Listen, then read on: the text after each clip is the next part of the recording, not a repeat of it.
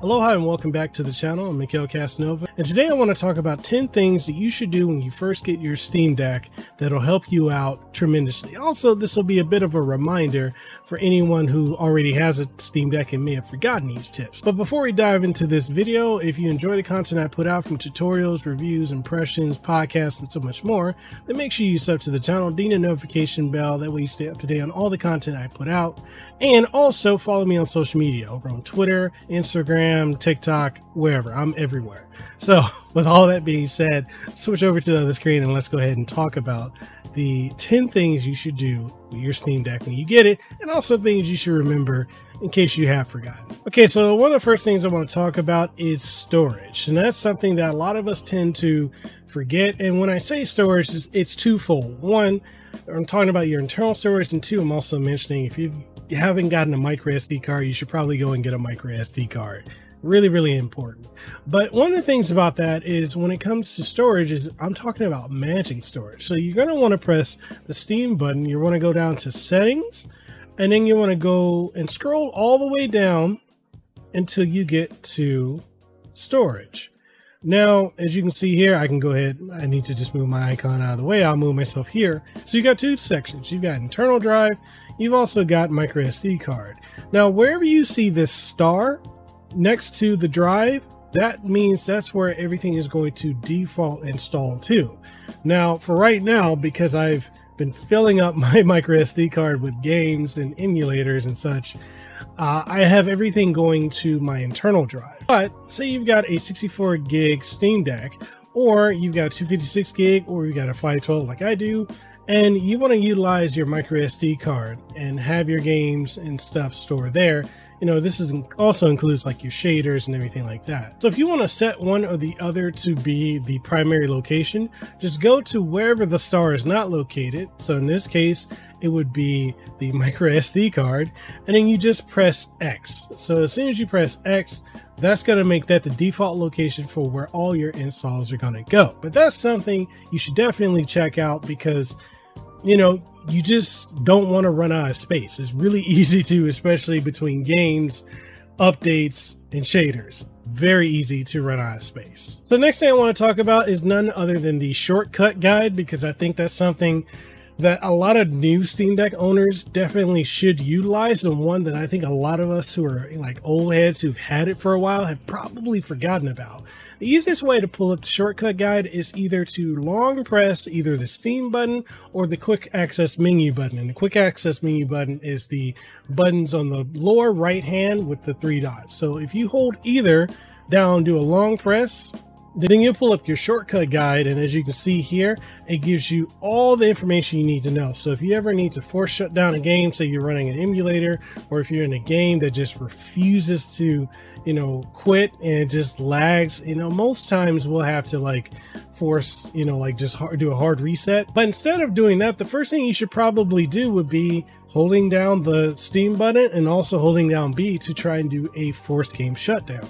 Other things you can do with this is uh, Steam and X so you can pull up your keyboard, which is something I'm going to dive into later on. You can toggle along your magnifier, you can take screenshots, you can do right and left mouse clicks. There's so many different things you can do by holding down the Steam button and any of the uh, hotkey items that go with it to make an action happen.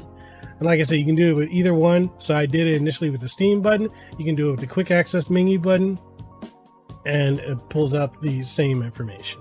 So that's something I think a lot of people may have forgotten and a lot of new Steam Deck owners could definitely benefit from. Next thing I want to talk about is controller layout because that's something that's really important. So say you're in a game and you want to uh, change your layout or you want to modify your buttons or anything like that. So the first thing you want to do is you want to press the Steam button and then you want to go over to controller settings. So when you're here in controller settings, it basically has everything mapped out you know is also for player controls and menu controls but you can also dive down further and go to controller settings.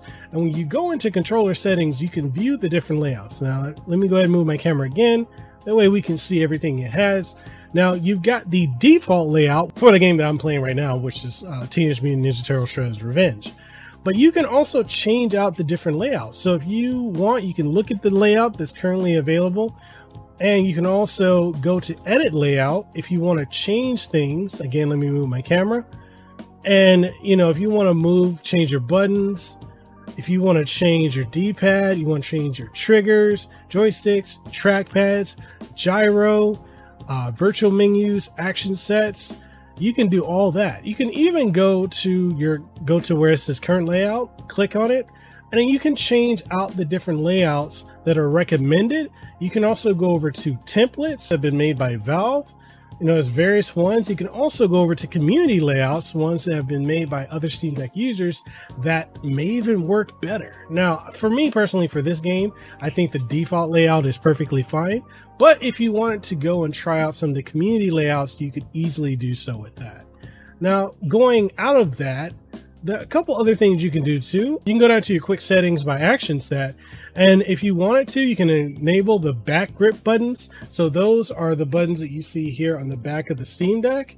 And you can utilize those for various things. So like in this game, I've got L4 set to super attack, L5 is attack, R4 is backflip, and R5 is jump.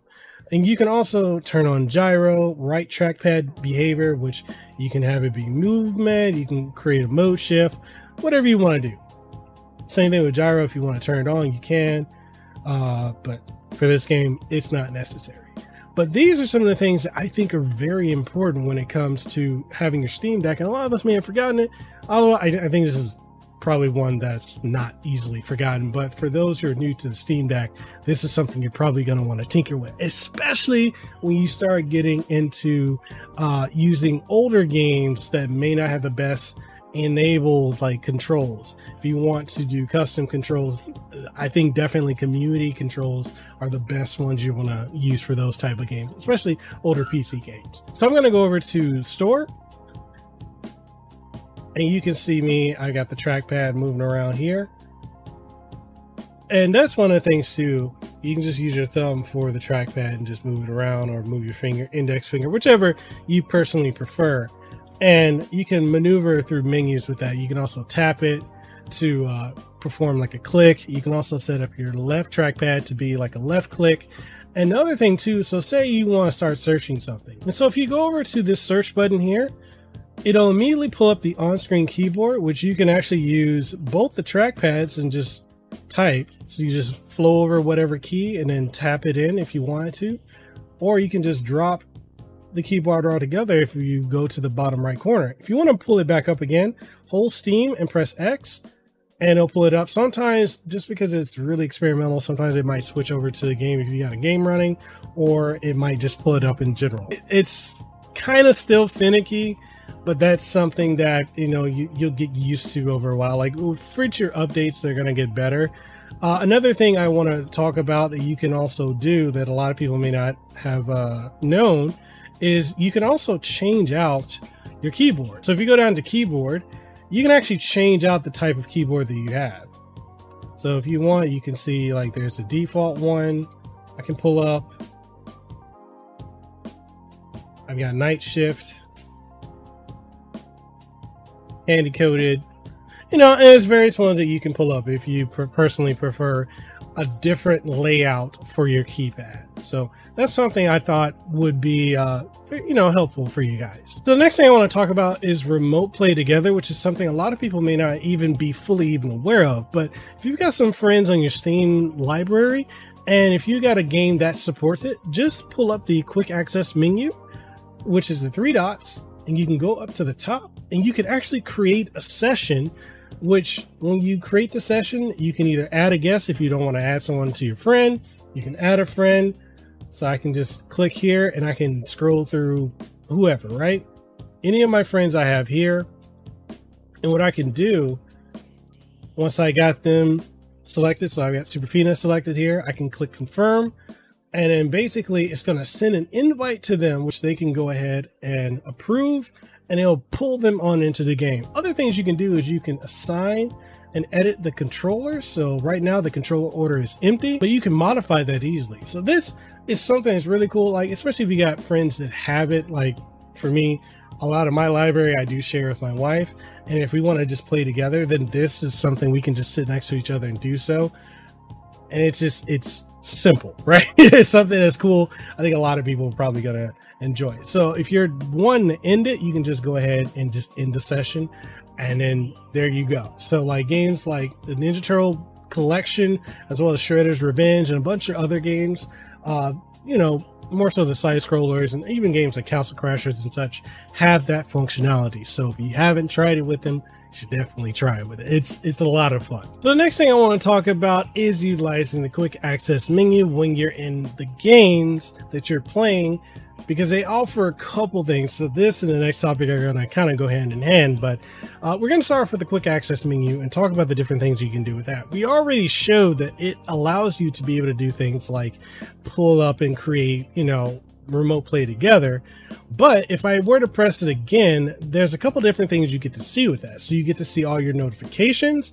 You also can see your friends who's online that you can play with as well as you know you can scroll through you can do a group chat session you can set up um, you know if you want to do chats or direct messages or parties or whatever uh, other things you can do with it is you've got your quick settings you've got your performance and you've got help as well as pulling up the keyboard if you need to so we're going to go over to quick settings. I'm going to show you a couple things you can do with this. So you can adjust your brightness here, your audio for the game, as well as the built-in microphone that's on the Steam Deck. You can also set it to airplane mode. You can turn your Wi-Fi on and off. You got Bluetooth, night mode, game rumble, Steam haptics, as well as automatically scaling the UI for both in the game and when you put it on like a dock. Going into the second topic, which is performance, which is something that is really helpful. So, depending on the game you're playing, your battery life can range anywhere from an hour and a half to six or seven hours. It really depends on what you're playing. Now, right now I'm playing Resident Evil 2 Remake, and right now at 61% of battery life, I've got about an hour and 47 minutes remaining before it, you know, dies off. So, if I want to do different things for performance, I can actually turn on the performance overlay. So if I move this back to the center, I can actually click on it and I can turn it on and it'll show you the frame rate that I'm playing at. I can see additional information like GP and CPU percentages. I can go further with it and I can keep going further with it. Like it's pretty crazy what you can do with this.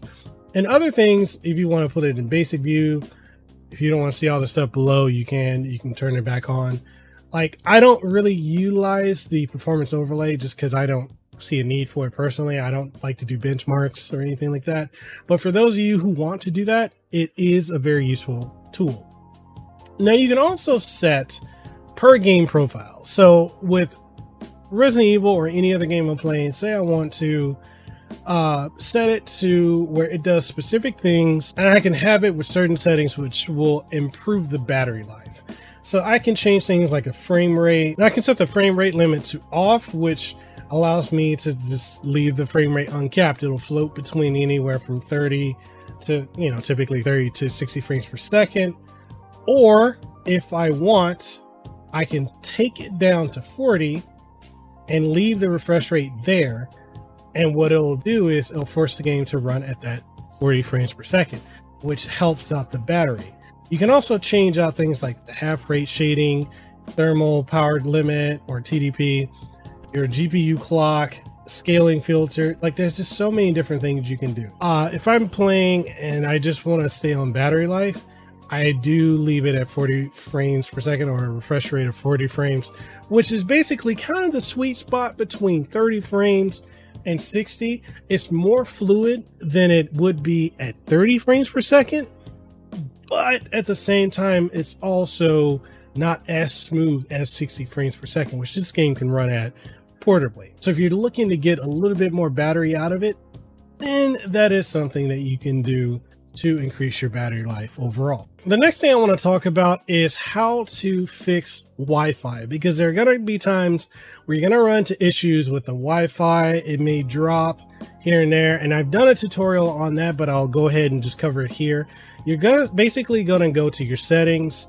So what you're gonna need to do here is you're gonna need to go down to system, you're gonna go over and you're going to enter developer mode. So once you do that, you can actually scroll down your settings here, go to developer mode, and you can scroll down further and you can turn off this right here, which is Wi-Fi power management.